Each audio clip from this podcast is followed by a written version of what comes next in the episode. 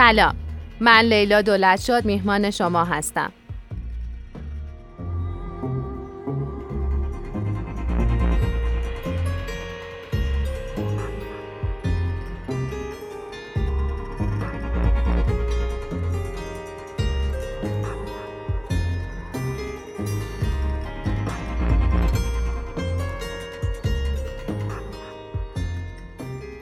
احتمالا این پادکست توسط یکی از رسانه ها تو فضای مجازی به دست شما رسیده. شما هم بر اساس علاقه مندیتون دانلودش کردین تا ببینید این رادیو چی داره که بگه.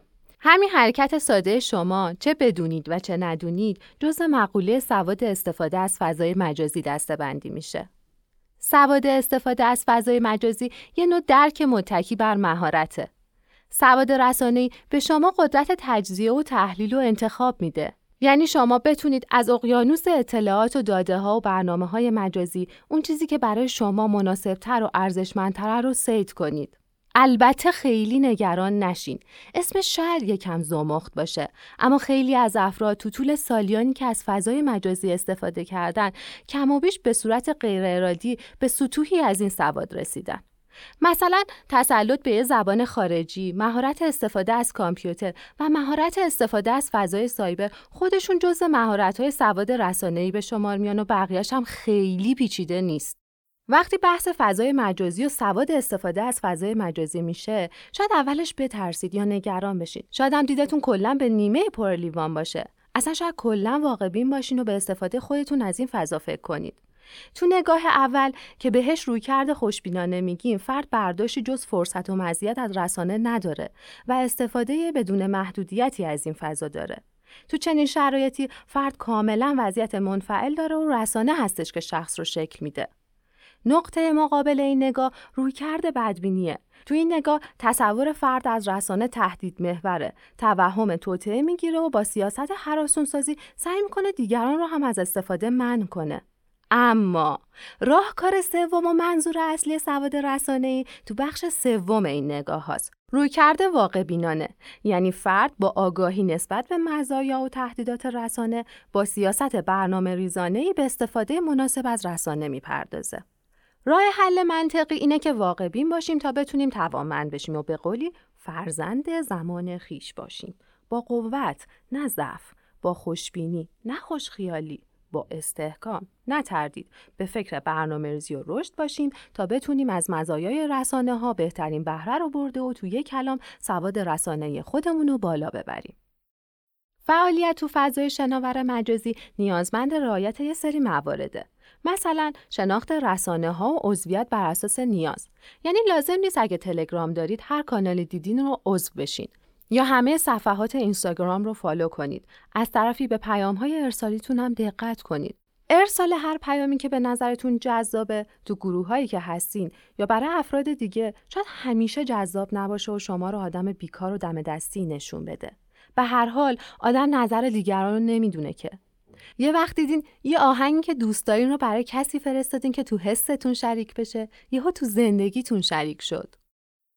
تو فضای مجازی به شدت از اطلاعاتتون محافظت کنید. اینکه شما آدم سالمی هستین و تو این فضا سالم معاشرت می‌کنین اصلا به این معنی نیست که دیگران هم همینطور هستن. شماره های کارت های بانکی، رمز ها، اطلاعات هویتی رو به هیچ وجه بدون دقت و بدون اطمینان از پذیرنده به اشتراک نذارین.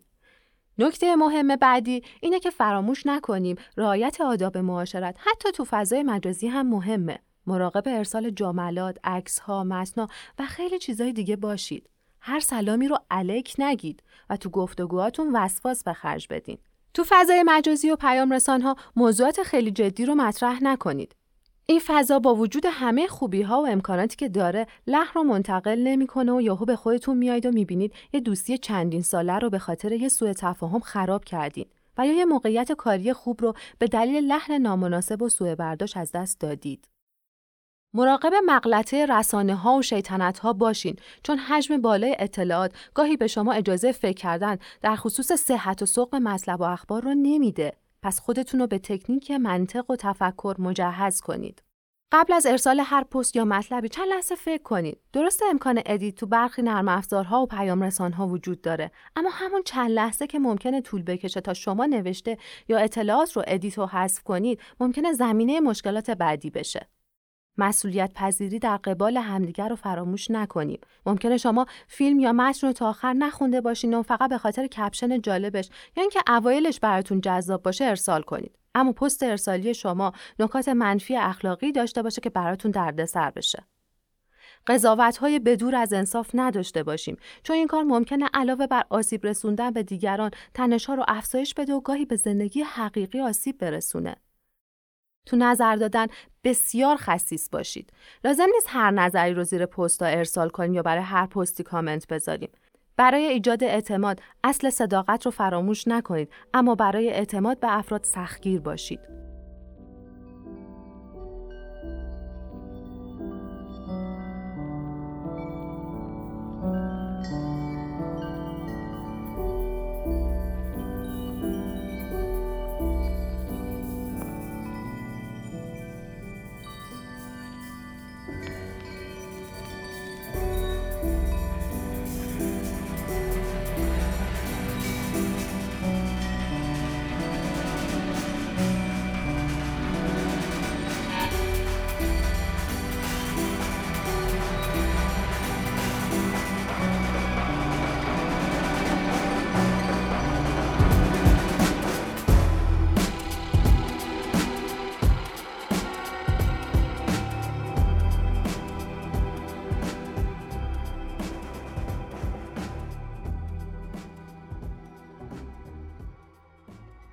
نکته بعدی تو سواد استفاده از فضای مجازی حفظ کانون خانواده در کنار هم و مراقبت از اونها در مقابل فضای مجازیه. یادتون باشه اگه کودک شما تو سن دو سالگی می‌تونه قفل گوشیتون رو باز کنه یا تو چهار سالگی بازی های کامپیوتری رو انجام بده و با پیام ها با مادر بزرگش حرف می‌زنه نباید فکر کنید به معنی هوش سرشارشه بلکه باید نگران بشین آشنایی بیشتر کودکان از رسانه های دیجیتال و هوشمند نسبت به والدین نه تنها جالب نیست که باید بگم آسیب جدی در انتظار اون کودکه. این موضوع کنترل و تربیت کودکان رو سختتر می‌کنه و والدین برای رسیدگی به فرزندانشون مسیر دشوارتری رو باید طی کنن. پس لطفا خودتون رو به صلاح استفاده از رسانه های مختلف موبایلی و رایانه ای مجهز کنید و در واقع در حوزه رسانه با سواد بشید. البته استفاده از موبایل، تبلت و اینترنت بخشی از زندگی روزمره همه ما شده و کودکان هم با این فضا درگیر هستند.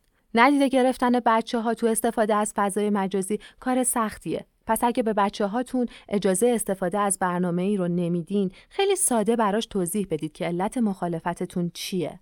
اما برای کنترل آتش کودکان تو استفاده از فضای مجازی و اینترنت بهتر گاهی با همدیگه بازی های کامپیوتری که برای سنشون مناسبه و موارد ایمنی هم توش رعایت شده رو انجام بدین. با هم فیلم و عکس ببینید. بچه های شما باید حس کنن که پدر مادرشون تو این فضا کنارشون هستن و البته ازشون حرفه‌ای‌تر و باسوادتر و به قول دهه 80 ها امکان پیچوندنشون نیست. بچه هاتون رو باسواد کنید. بهشون تفاوت بین اشتراک گذاری اطلاعات و فاش کردن اطلاعات رو یاد بدید. مثلا وقتی تو اینترنت صحبت از به اشتراک گذاری عکس، عقیده، تجربه ها و خیلی چیزای دیگه است به بچه ها بگیم هرگز اطلاعات شخصی، شماره تماس، آدرس، شماره حساب بانکی، پسورد و خیلی چیزای شخصی رو به اشتراک نذارن. بهشون بگید که اگر عکس یا اطلاعاتی رو تو اینترنت به اشتراک می‌ذارن اگرچه میشه بعدها اون رو حذف کرد اما امکان خطر حتی تو همون زمان کوتاه هم وجود داره و اثراتش رو به کلی نمیشه حذف کرد. به بچه ها آموزش بدیم هرگز با غریبه ها تو محیط مجازی صحبت نکنن حتی اگه تو حین صحبت کردن طرف رو ببینن.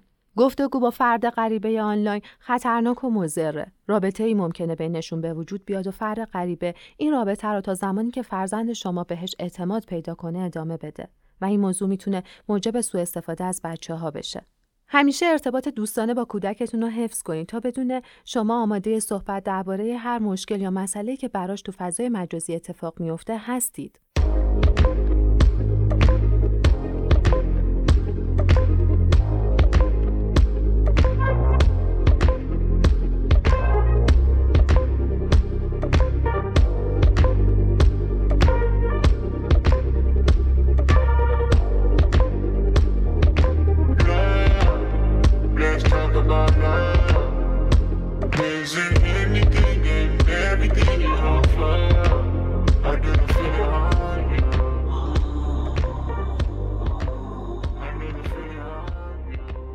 نوجوانا. درباره نوجوانا اگه تو کودکی تونسته باشین بهشون راه و چاه فضای مجازی رو یاد بدین مشکلات کمتری خواهید داشت. اما برای شروع هیچ وقت دیر نیست.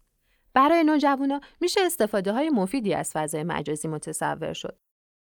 نوجوانا با آموزش صحیح می‌تونن مشکلاتی که برای استفاده از فضای مجازی مطرح میشه رو مثل اصلاف وقت، استفاده نامناسب از داده های فضای مجازی، اعتیاد به فضای مجازی و دور شدن از جامعه و بیمیلی به امر تحصیل و خیلی چیزای دیگر رو دور بزنن. اگه فضای مجازی مدیریت بشه، می‌تونه زمینه رو برای تربیت نوجوانا و ورودشون به فضای واقعی فراهم کنه. اینکه همیشه سیاه نمایی بشه که فضای مجازی فلان است و بهمان منصفانه نیست. این فضا در صورت استفاده صحیح می‌تونه باعث ارتقای نوجوانا بشه. موقع استفاده از اینترنت با نوجوان همراه بشین. اگه تو وبسایت، فروم یا پیام رسانی عضو هسته شما هم کم نیارید و صفحه‌ای بسازین و عضو بشین. این کار به شما کمک می‌کنه تا بتونید بهتر با نحوه فعالیت و ارتباطش آشنا بشین و رصد و کنترل بهتری داشته باشید. با این نظارت مسئولان توسط شما مادر یا پدر عزیز بچه ها می‌تونن با استفاده از تبلت، موبایل، اتصال به اینترنت حجم زیادی از اطلاعات جدید موجود تو فضای مجازی رو ببینن و مطالعه کنن و یاد بگیرن. فعالیت بچه ها به خصوص نوجوانا تو فضای سایبری می‌تونه باعث ارتقای سطح سواد انگلیسیشون بشه. زبان مورد استفاده تو دستگاه های الکترونیکی همچنین نتایج جستجوها بیشتر انگلیسی هستش. بنابراین سطح زبان انگلیسی بسیاری از کودکان و نوجوانان در صورتی که به صورت مداوم از اینترنت استفاده کنند به طور چشمگیری ارتقا پیدا می‌کنه. تمرین فعالیت های اقتصادی تو فضای مجازی، تمرین برنامه نویسی های ساده، برنامه ریزی برای تحصیل، استفاده از اپلیکیشن های مختلف برای مدیریت زمان و هزاران مورد دیگه هم از مزایای بلد بودن چم و خم فضای مجازی برای نوجوان هاست.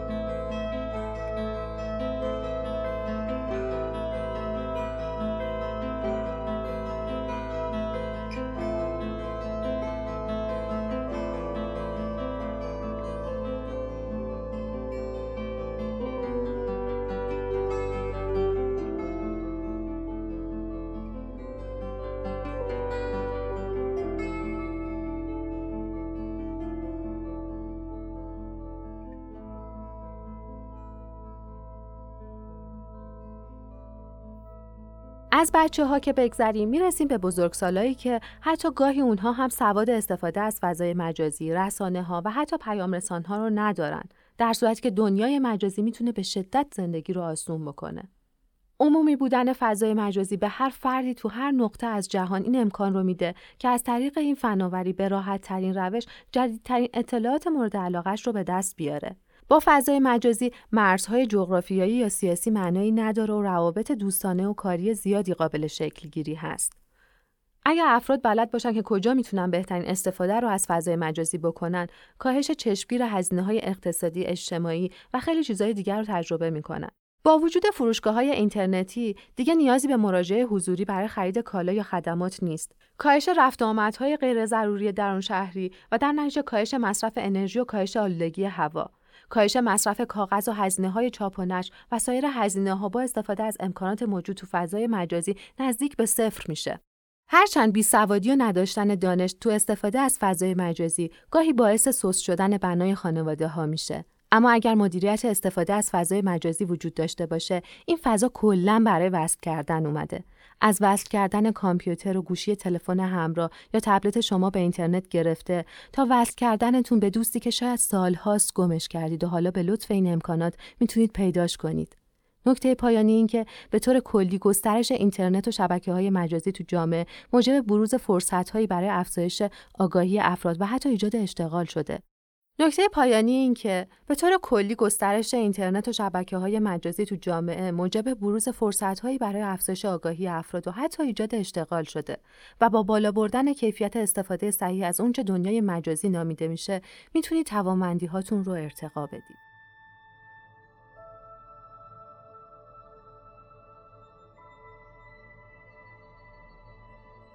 مخلص همه شما ایام بکام منتظر رادیوی بعدی باشید.